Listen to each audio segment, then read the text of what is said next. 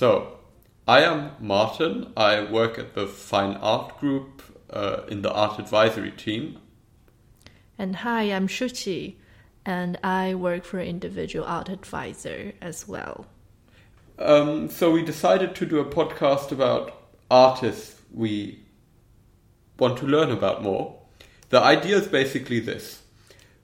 I read a biography, Shuchi reads a biography uh, and various exhibition catalogs, and then we present the artist and form an opinion as to what we deem to be their most important work. So, uh, Edvard Munch, two reasons we chose him. First of all, there were a lot of shows recently at Barberini in Berlin, for instance, and many contemporary artists, Tracey Emin and what have you, you know, also I think are to a certain extent inspired by his, uh, you know, very emotionally charged, uh, expressive form of painting. I mean, Tracey Emin definitely loves Munch. It is her her god, basically. Huh. So yeah, how about you? Uh, why, why don't you just start with his biography, just running us through you know, who the hell is Munch? So I'll just give everyone a short introduction to Edvard Munch and um, a short biography of where his life began and where his life ends. Um, so Edvard Munch was born in 1863. Um, in his early years, he mostly lived in Oslo, in Norway. Um, Munch's father was his name was Christian Munch. He was a doctor and a very religious man. As a result, the family was also very religious. And back then, apparently, doctor salary was not good. The family was never wealthy, so there was always very limited resource to to Munch since childhood. Um, there were five children in the family, so it was relatively large family with little income. Um, and um, however, um, the larger Munch family was actually quite well off and um, rather noble in in, Nor- in Norway. For example, um, Johann Storm Munch, who was Munch's grandfather, was one of the founding members of the National Gallery in Oslo, interestingly. And um, Jakob Munch, who was a relative to Munch, he was actually the student of Jacques Louis David. Who's that? Uh, one of the most famous um, neoclassical painters in France. Oh, and okay. So and so Jakob sort of brought in the neoclassical portraits and things So- like that. Was a quite artistic family. Yeah, it was a quite artistic family, surprisingly already, and also there's Peter uh, Peter Andreas Munch, who was known as P. A. Munch, who was his uncle, and he was a really important historian to like creating the national identity and history of Norway. So the whole family was already very cultured and artistic, but um, Munch's father was like this poor doctor, kind of an odd one out in the family as well. Yeah. And but um, th- th- that's interesting. I mean, Yeah, I mean, I feel like that's a kind of background that people don't really think about when you think of Munch because he's I mean, just super famous. particularly, particularly because he's so unconventional and you know paints. You know, um, I mean, we'll we'll get to that, but you know, he he never went to university in a very Yeah. formulistic sense, at least. And his painting style, it's it's very raw. Um, Yes, so yes. He he was. I mean, he was the odd one out out of his very religious and studious family, and his whole family was kind of an odd one out of the larger family as Okay. well. Um. So yeah, and. Um, in in the very early years, actually, Munch's already experienced death quite a few times in his childhood, and that has formed an important part of his experience in early childhood. His mother Laura died of um, died of illness when Munch was only five years old, and later his aunt Karen, who, who was Laura's sister, took over the the motherly role in the family and joined the household. Um, I mean, his aunt um, Karen never married Christian; they were always very separate. He was just she was just the mother figure who was always there for Munch and supported him all the way through his adult life when he was really financially very very difficult, even though the family was still always in financial troubles. Um, and later in the years, his sister Sophie would die also very young when, he, when she was 15. And his younger brother Andreas also died when he was only 30. And the younger brother was supposedly this much stronger, much fitter guy, young man who became a doctor and went to medical school and everything. But in the end, somehow many of the health issues and mental issues came into the family. And um, and for Munch, that was a very important factor in his life and his thinking of what life is, because illness and uh, and death just always surrounded him ever since childhood. And Munch himself, obviously, also had a very frail, frail health, and he's always been ill since young. And the Norwegian winters are also very harsh, and it had not being nice to Munch as a kid. His came to death. Uh, he came. He came He close. No, he came close to death quite a few times as a kid. Who was really ill and always in bed, and that was one of the reasons that he couldn't continue studying because he just missed too many lessons and he couldn't continue his scholarship, and his family couldn't support him to go to art schools, basically. Um, however, art and painting was an important part of his life since he was young. And when he was 17, he wrote in his diary that it is my decision now to become a painter. So that was all. That has always been his 17. Which year was that? I mean, he was born in 63, you said. yes. So, it would have been 1880. Yeah, some yeah, Interesting, Like okay. 1880. Yes. Um, so yeah, that's that has always been his aspiration. Um, and so he yeah, so he joined the Royal School of Art and Design in Oslo in 1880. And since then, he's formed a group of friends in in in Oslo at the time who were um, these bohemians, young people who were artists, painters, sculptors, and writers and poets. Um, and they were also a very important part of um, his source of inspiration at the time for his art and his thinking, but also was really foundational to his future thinking. Um, he has a couple of philosopher friends um, who has brought him to read Nietzsche and all these literature that he will continue to read for the rest of his life. And then the turning point comes in 1889 when he had his first long stay in Paris. He took a scholarship um, and had a whole year in Paris to study with this um, quite conservative painter, but which he soon quit. 1889, interesting. Yes. Because that, that's already, you know, a, a phase when, I, I mean, 1889, I, I strongly associate that with the Pointillist painters. You know, I think Seurat died in 1888, if I...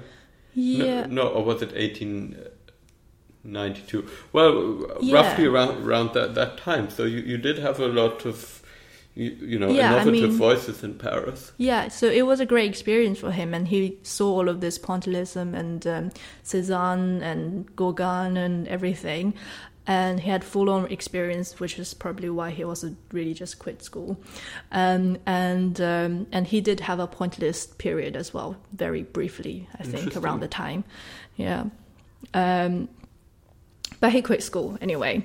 And um, that year in November, um, his father, Dr. Munch, also died of heart stroke, um, died after a stroke, and Munch was at the time still in Paris, so it was kind of the last time he's ever seen his father before he left for Wow. Paris.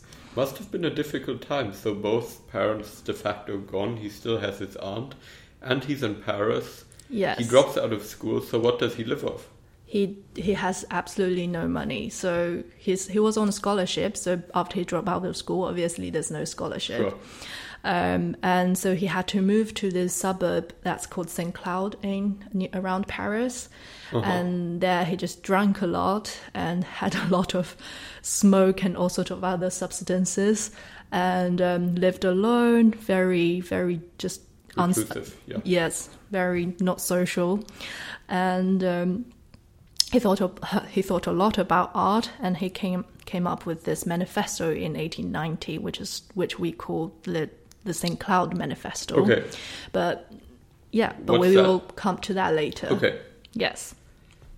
And then in 1892, uh, Munch was invited to exhibit his pictures at the Association of Berlin Artists in Berlin.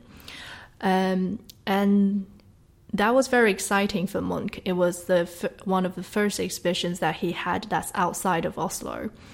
And um, he was really hoping that there's this group of people in Berlin who would uh, really appreciate his art because he was invited to show Yeah, there. why obviously, did they invite him? I mean, I think there was a group of people who kind of appreciated his art, like heard of it. I mean, Okay. obviously, there's a lot of and, and what was his art like at the time? I mean, how? Uh, it's pretty. It's it's pretty much what we know Munch for. Quite a like Okay. it kind of the precursor, but like pretty much there. Yeah, yeah. Um, and uh, the exhibition was had a huge publicity because there was such po- polarizing opinions about it, and actually at the end, only after one week, the show was shut down. Okay.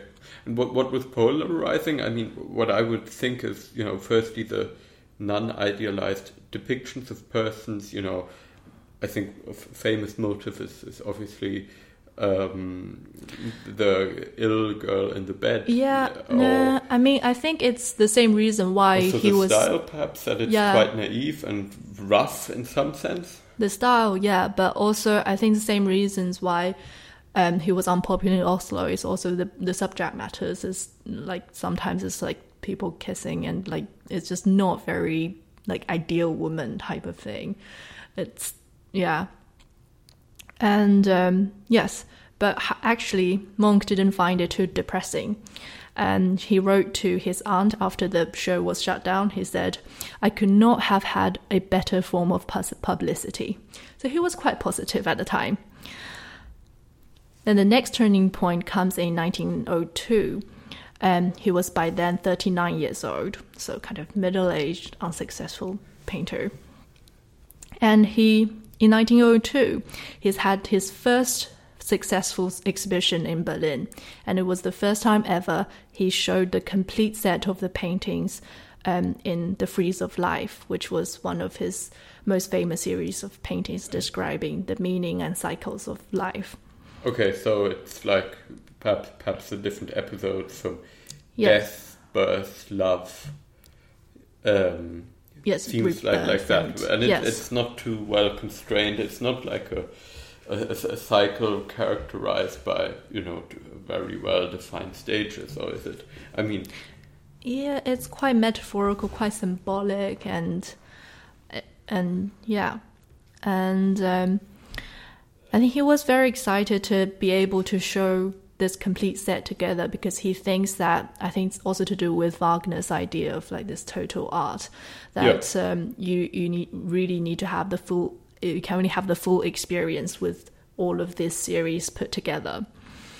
And it was from that point onwards that Munch started to be recognized as a as a worthy, as an important artist and an important modern master. Um, and he started to have a lot of shows internationally. I think he she, he had like ten shows in a couple of months, something like that. And and just just for the context, at that time he was 39, and before 1902, he's only had a couple of collectors in Berlin and a couple of collectors back home, and his old teacher back in Oslo, who has always supported him, but but he but the teacher himself was also a very conservative painter, so they had very different ideas. And he's always had very little support and cash and money until that point. So that was the breaking point, 1902 exhibition in Berlin. However, after his success, what comes next? A very toxic, downfall? Of course, yeah. a very toxic period of messy lovers, endless alcohols, smoking a lot, and non-stop traveling, which was not very good for his health and his mental health, physical and mental health. So very soon in 1908, he totally broke down. He started to have like illusions and visions and everything, and can't move and I don't know, like all sorts of things. And what about the women in his life? The women in his life has always been very toxic. He can Okay. go on, on and on and on about all of the toxic women in his life. Okay. But we can come to that later. Okay. Yes.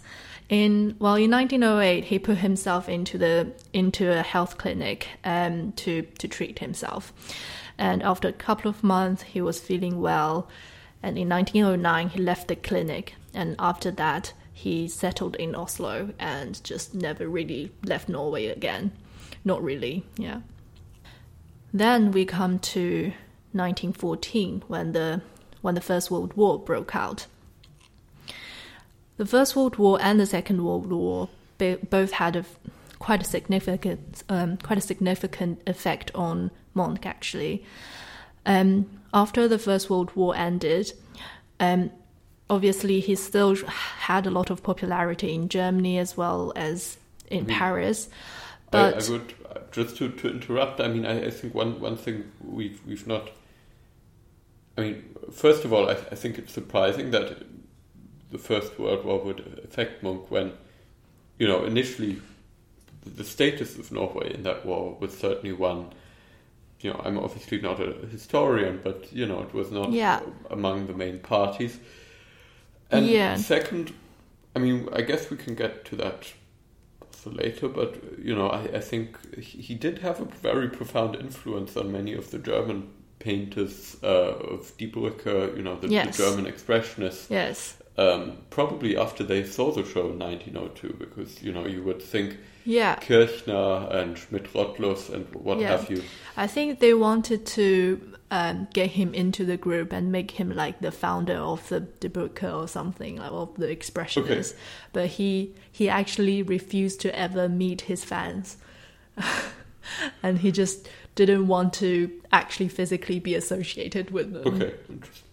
Um, but yeah, even though Norway had nothing, not much to do with World War One, but because um, exactly because that uh, Munch had such a big base in Germany, so a lot of his collectors and buyers were in Germany. Okay. And a lot of his paintings were in Germany. Uh-huh. That and after and during the war and after the war, um, a lot of her, his collectors went bank uh, went bankrupt, so they had to sell their paintings and and also um, some of them were destroyed dur- during the war. Um, so that didn't go well for him. He's, lot of, he's lost a lot of financial support because of that.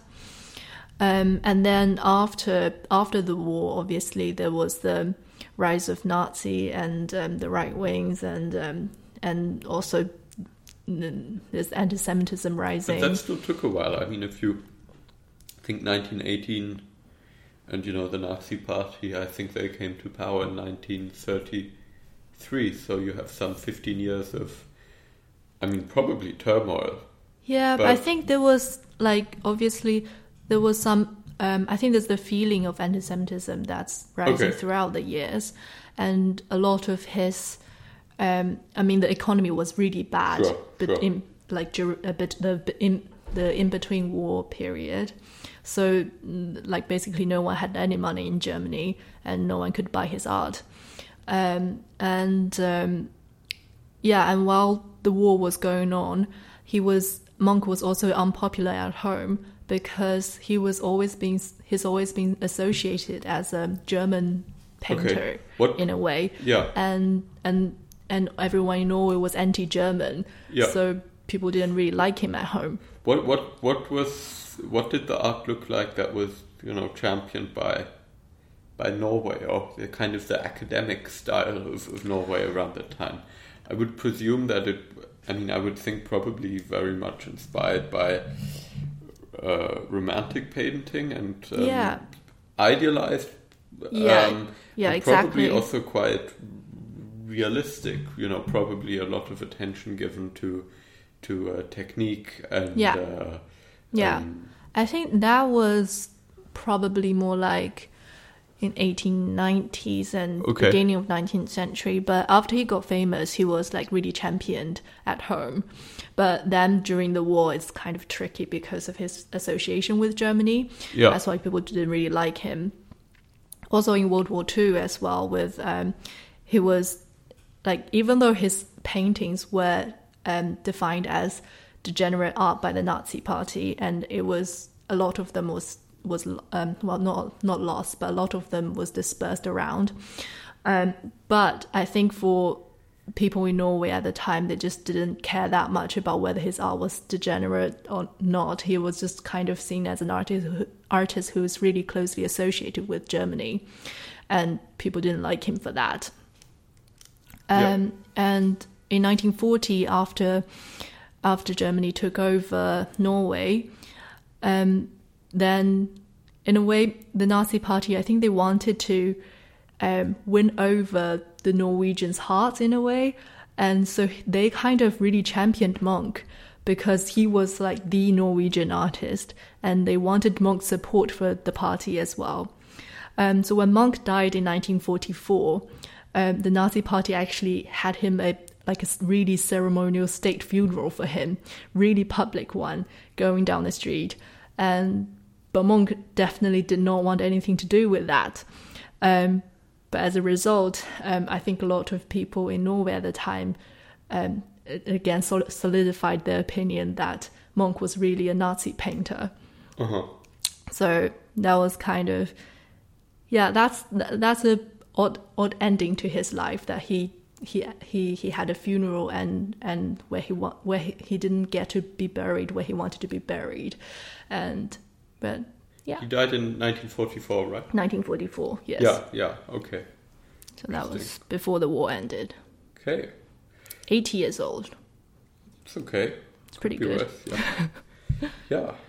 And so, you know, why, why should we care about him from an, uh, you know, why is he important and what what works are, are his most important works? I mean, I think, you know, obviously we, we've we've touched on a few themes. You know, he um, was quite avant-garde at the time uh, within the context of Norway. The perhaps streams of more romantic and realistic painting, and he was also hugely influential to the artists of Die Brücke, such as uh, Heckel, Kirchner, um, Schmidt-Rottluff, and uh, I'm sure I'm, I'm missing someone. Um, so you know, I, I think he's important because he's influential. He shaped a, a style that I think is, you know, very elegant and touching through, you know, a, a quite reduced palette, through uh, limited colors, um, and um, quite simplistic brush strokes. I mean, is there anything to add, or what do you think? Yeah, I think he's really he really had his own philosophy of what painting is and what painting should be and what role painting should have in life as in that he wanted painting to be something that that depict the truth of life that is larger than just the Depiction. the banality yeah. of of ordinary things.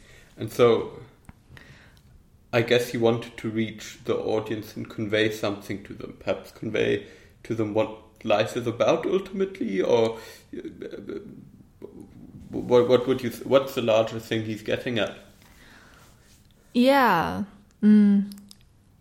I think yeah, I think what is life ultimately about, but n- not in a way that, not in a way as in to describe the meaning of life but in a way, I think it's describing the experience of life. Yeah, the emotional intensity, and I, yes. I presume that's why you know many artists today and also people today, you know, relate to his work, in that it's it, you know obviously we can much of what is depicted is to me certainly quite detached. I you know didn't grow up in Norway. I uh, did not uh, have uh,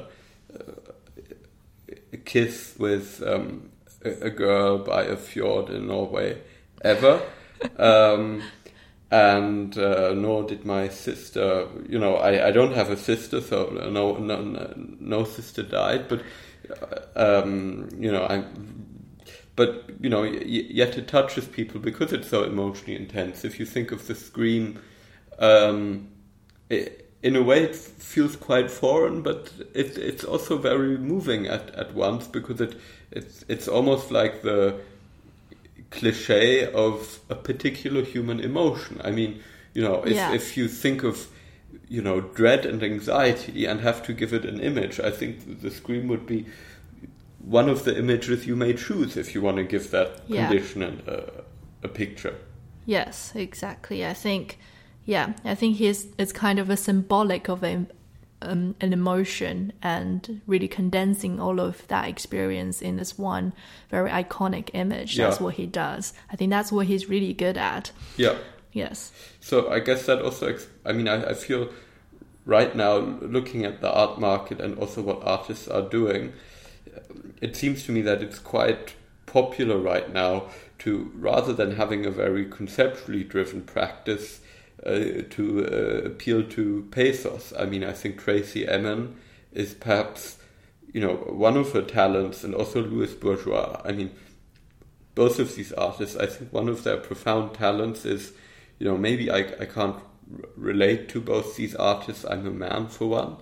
Um, maybe, uh, you know, I also don't share their political outlook or, or what have you. Can you can you relate to monks yeah, as yeah, he's but, a man but, as but, well? but, but, um, look, I mean, I think what, what's really um, great about these artists is that they convey something deeper about human experience in a very touching and profound way. And uh, they're popular now, and so I think within that context, it's only natural that Munch is popular now as well, unlike many of the other neo, well, uh, many of the other expressionistic painters like Schmidt-Rottluff, um, Hecke, um, Kirchner.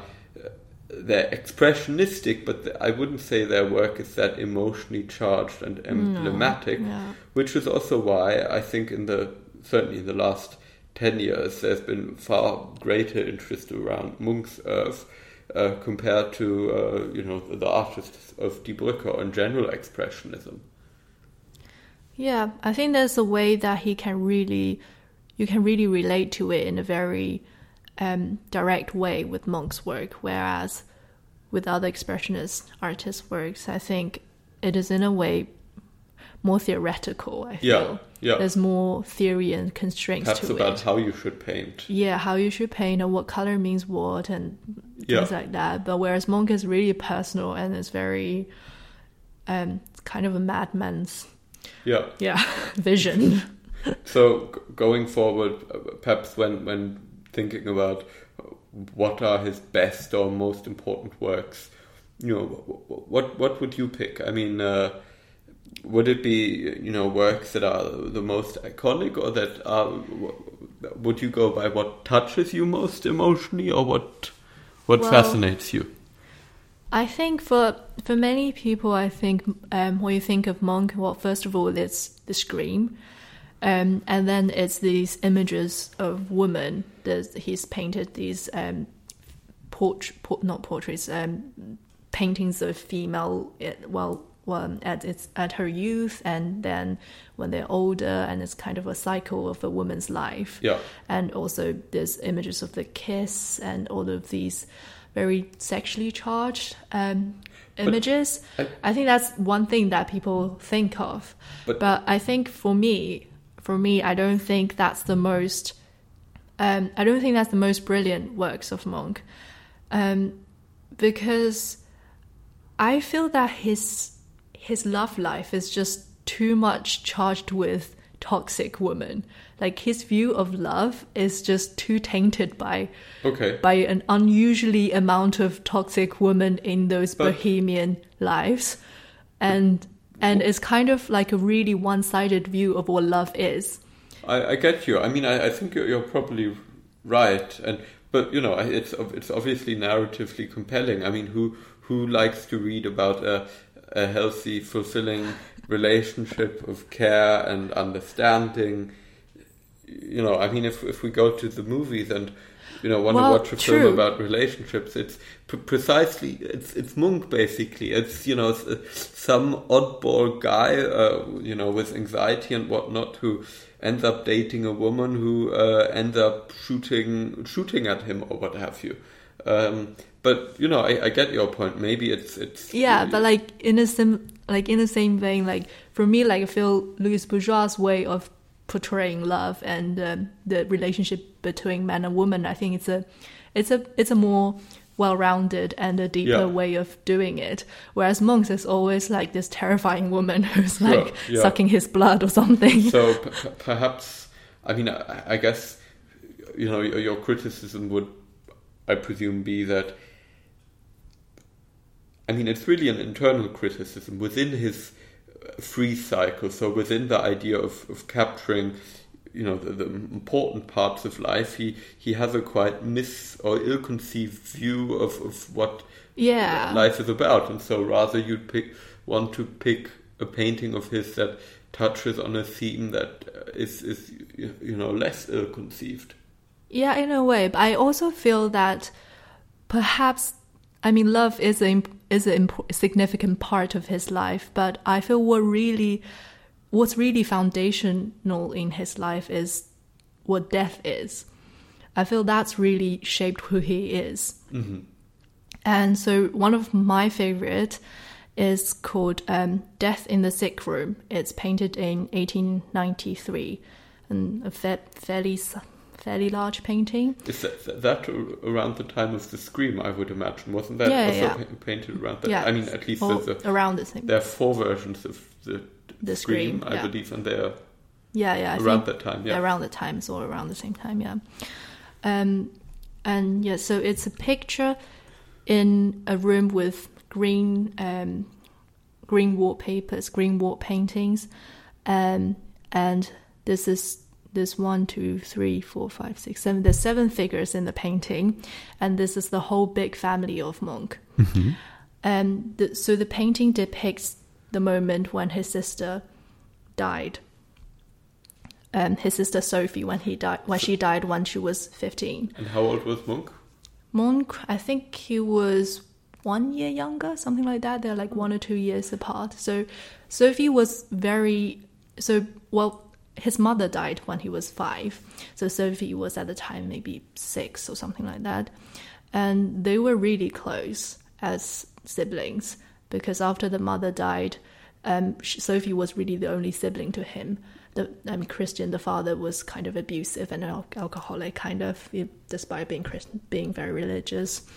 Um, and um, um, his aunt was a motherly figure, but never really the mother because they just never really felt that close with her. And and then they took care of the younger kids. So Sophie was really the the family for him. And so in this painting, Sophie is sitting in a chair um, with a ch- with the back of chair facing us in the background, and next to her, there's um, the father, Munch's father, um, standing next to her praying. Um, he's always he's always depicted his father praying in his paintings because I think that's one of the things that he really remembers of his father, always praying and especially when he's ill. His mother was ill. When his sis- when his sister was ill, he always prayed, but it never worked for him. And um, next, um, behind Sophie, there's um, Aunt Karen, who's really standing there very caringly for her. In the foreground, there's um, the first person is um, sitting on a chair, um, bowing down her head. That's um, his sister, his younger sister, Laura. Um, so behind Laura, there's Inger, um, who's the only person who's actually staring at us, facing us, in a kind of purple spotty black dress. And behind Inger, there's Munch. Um, she he's kind of um, only has his head out um, coming out that we can see, and he's sort of facing Sophie, but with his the back of his head facing us. And behind Munch, there's a bed where Sophie um, was lying about maybe five minutes ago before this scene, but now she's sitting on a chair. Um, and then behind all of them, on the left side of the painting, there's Andreas, um, the younger brother of Munch, who is who's kind of leaving the leaving the room. Um, I think for me, this painting is very interesting in a way that it's interesting way of painting what death is. I think in a lot of tradi- in Western traditions or in a lot of traditions, um, like Giotto's paintings of like the death of Christ or something, it's always this figure who's dying in the middle and uh, who, who's, cent- who's centered in the painting. And you have a group of people surrounding them sort of crying and showing their their, their remorse. Mm-hmm. and i think that's that's the traditional way of expressing death. But here it's this sophie who is dying is sitting in the back background in the chair. And you have this group of family who kind of feel there is care in there, but they're very dispersed in the room. They're not really talking to each other. They're all really indulging their own emotions. Yeah. And there's this detachment also within like within the family. Yeah. You see Andreas leaving, and then you see Laura, who's who's going to have a lot of, uh, or at that time in 1893, who's already had have um, a lot of mental issues, and she went crazy for the rest of her life, basically. Um, and Inger was actually the only the only person who was the the real support of the family. She kept the income coming Yeah. with her piano lessons and things like that. So she was the pillar of the family. And Munch, I don't know what he's doing here, but um, it just kind of feels like th- there is a detachment here. He kind of feels maybe it's shame or maybe it's I don't know what it Yeah. is, and yeah, I just feel Yeah, I mean it's it's interesting to you know when thinking of, well to to portray death less through you know this kind of ego maniacal perspective of you know the suffering um, of, of the, the victims and um, you know m- more thinking about how it perhaps changes relationships in the long term without you know the the, the, the yeah, I, I'd say suffering um, both of, of the person who dies and the people within the moment who you, you know may, may cry perhaps to to focus on um, the more long-term family relationships and how you know in this scenario you know what what we see is um, you know obviously uh, the majority of the family is very much overwhelmed and how um, uh, they're perhaps not sticking together as much as they should, and Yeah. how there's only one figure, namely Ingrid, who can uh, look beyond and maintain a clear head, because ultimately, with with any death, I, I, I would think, you know, suffering and agony it has its justification and it's important it's important to express feelings but you, you know what do you do after that Yeah, I think yeah, I think one one thing that's also interesting is that the reason why Sophie is in this chair is because that was his her last request. That she said she didn't want to lie on, lie in the bed anymore. She wanted to to sit in this specific chair. So that's when she um, stood up and moved to the chair, and then she died on this chair. And I think Munch also kept this chair for the rest of his life. And I think that's it's it's like a significant moment for him also that she really wanted to li- live. She really did not want to die. I think yeah, it was she was kind of looking towards the future as well in that moment. Well, of course, I think yeah, his painting is a is a is a representation of all sorts of different times that's combined together, but in association to this theme. Yeah. good i mean perhaps i move on to to my favorite work um, I, I have to admit when you uh, badmouth the cliche themes such as the scream the kiss and anxiety and whatnot uh, I didn't badmouth the scream. I just badmouthed the the the. the okay the kissing the, the toxic women i as a guy obviously immediately fell for the toxic women um, but so I'm I'm a bit in the corner now. Well, I, in in fact, what I wanted to discuss is I've been tremendously fascinated by uh, Munch's prints. So m- my understanding is when he went to Berlin in uh, the early 1890s, uh, you know, he created a lot of controversy. But as a prudent businessman, he also looked at uh, how he can create multiples, as it were, just like you know Andy Warhol or other artists might have done in um, in the 20th century. Uh, Munch was concerned with multiples, and um, so he worked incredibly creatively, incredibly innovatively with uh, lithographs, dry point, and uh, my favorite of all, his woodcuts. And they, they were, uh, you know, he would often combine different methods using woodcut, using dry point in a single work. And he would also, you know, typically when you do a woodcut and you have several colors, you have, so it's, you, you know, you, you cut the wood with a pattern for the blueprint, and then you have an- another piece of wood you cut appropriately, say for the red print, and then you have the blue and and print it on paper, and then you have the red and print Yeah. it on paper.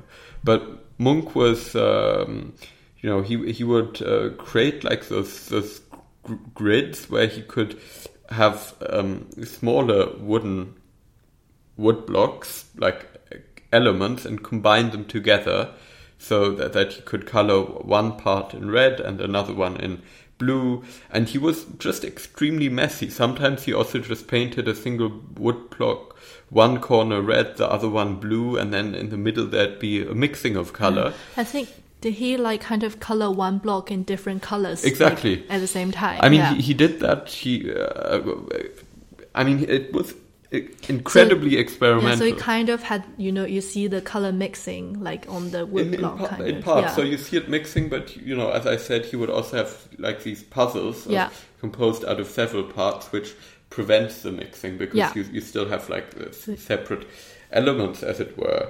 Um, and you know, I think these these works are immensely innovative. I think they're perhaps the nicest wood blocks, wood block prints there are. Um, incredibly sophisticated. Um, you know, often you know with this uh, grain of the wood in the composition, varying it a lot. De facto, each one of these prints is a unique work because he experimented with these Yeah. images and. I think, you know, aside from being fascinated by the medium and his experimentation, I think it's a very important part of his oeuvre because, you know, I, I think, you know, we spoke about the Frieze of Life and how there are certain themes he cares about, right? yeah Um, and so he tended to repeat motifs so throughout his career. So he paints a painting in 1885 of, um, I don't know, Love is Kissing, and then he'd re- revisit that in 1890, and Yes. then in 1914 and Yes. 1930 or what have you. and he would also do that in his prints his prints also consist, Exactly. conceives of the same themes and and, he would change matter them quite dr- drastically at times. You know, he would keep the wood plates, Yeah. sometimes adding more details to it, uh, using different colors, and so I, I think it's it's perhaps print is a more successful medium than painting if your work is at its core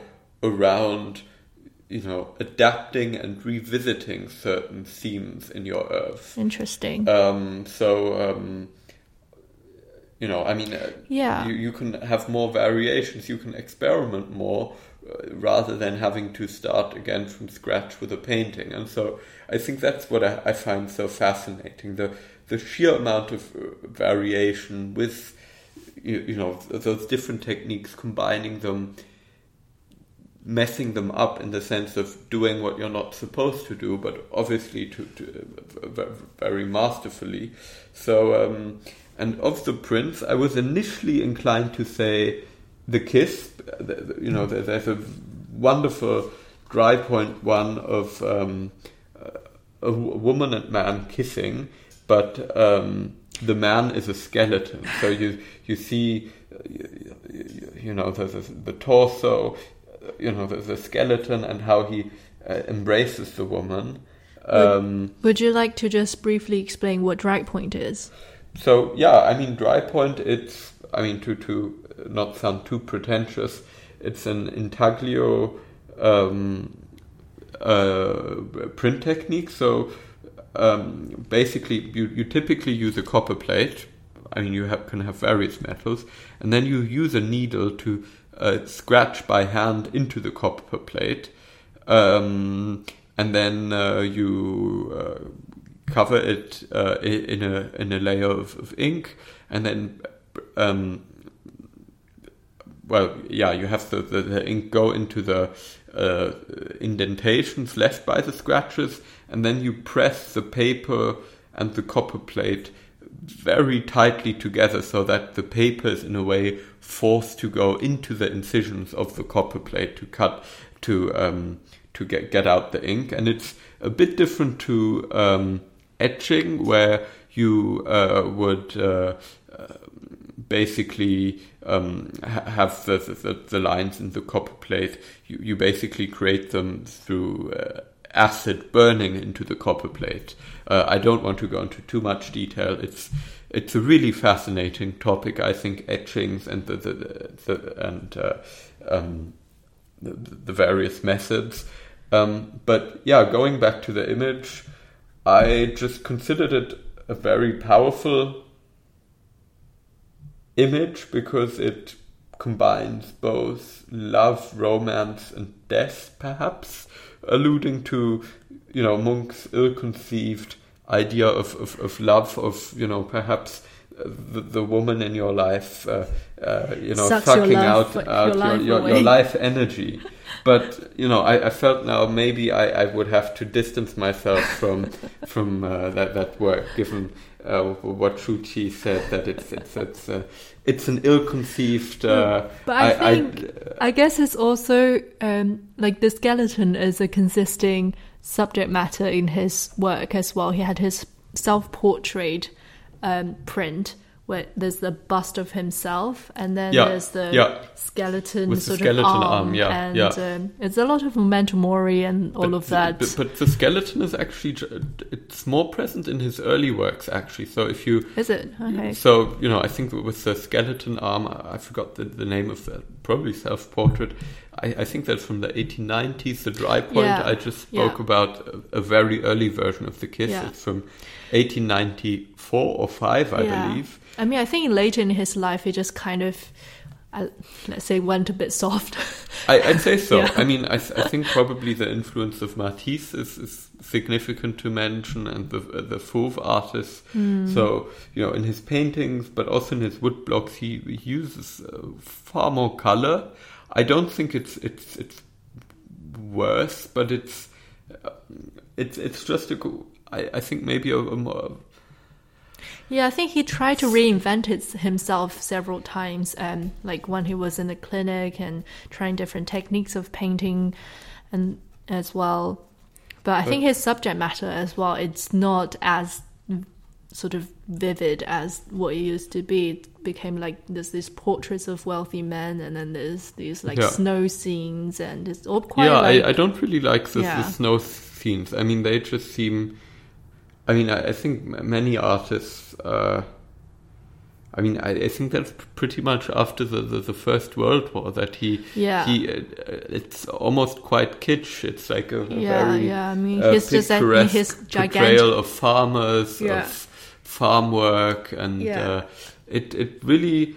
I mean, I think that the late woodcuts are still very good because I think the imagery there is more uh, traditional. Yeah. You know, so you know, you, it's often couples, couple in front of the water, in front of the forest, and I think the the color palette is just far more rich than in his earlier works. But I, th- I think his late paintings.